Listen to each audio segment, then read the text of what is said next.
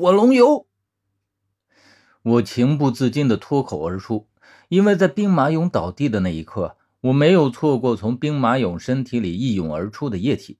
这液体几乎是在兵马俑碎裂的同一时刻燃烧起来，没有任何的辅助，就已经变成了熊熊烈火。而且还不单单是如此，火龙油只要碰到空气就能燃烧。到了北宋时候，墓里著名的火龙琉璃顶机关就是借助火龙油设计而成的。我本以为如此数量的火龙油根本就烧不过十秒，可是哪想这火焰非但没有熄灭，反而越发猛烈地燃烧了起来。我只看见临近火焰的兵马俑脸上忽然也流出了液体，就像是眼泪一样。但是在流出来的那一瞬间，也瞬间变成了燃烧的火焰。只听“砰”的一声脆响，这兵马俑的半边脸就整齐地从头颅上掉落，摔成碎片。而与此同时，薛喊了一声：“快趴下！”我虽然不知道接下来会发生什么事儿，但还是赶紧趴在地上。也就在同时，只听见一声猛烈的爆炸声轰然响起，碎瓷片和火焰飞满了整个墓室。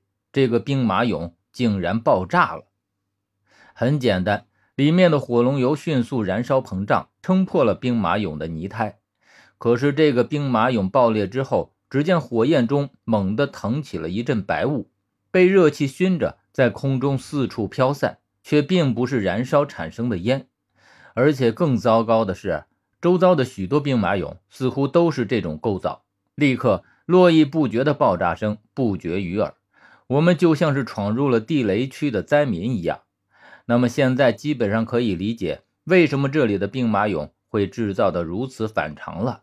只怕每一个兵马俑。都是一个定时炸弹，里面装满了火龙油，而且他的身体在制造好之后就已经被切开了，往里面放置了火龙油之后，很可能再用蜡粘合在一起。这也就能解释为什么在受到火烤之后，火龙油会从脸庞上渗出来，为什么他们身上的缺口会这样的整齐。这分明就是另一个防不胜防的陷阱。先不说火焰，不一会儿就已经蔓延到我们身边。只见空气中弥漫的白烟，就像是雾一样弥漫在整个墓室里面，而且非常刺鼻。薛说：“这是汞粉，怪不得在兵马俑的断口上会有这种粉末。原来在兵马俑身体里，不单单只有火龙油，还有水银。而水银在高温中会被氧化，就是我们看见空中飘着的白烟。”这种烟有毒，吸入体内和直接吃下去简直没有区别。与下个墓室连接的墓道就近在咫尺，我们都起身往那边赶过去。可是我看见薛犹豫了一下，他分明是回头看了一眼地上蒋的尸体。在那一刻，我清楚地感受到了他内心的矛盾。没有感情的人是不存在的，即便他真是一个和死人一起长大的人。可是感情是人的天性，没有人能避免。但是他也只是仅仅多看了一眼，然后就转身离开。可是异变就是在这个时候猛然发生的。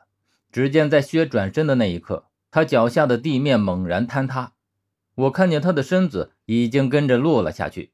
也就是在这一刻，我迅速的扑下身子拉住他，可是巨大的惯性将我也拉向了下面。在我感受到我也将落下去的时候，我的脚猛地被十三拉住。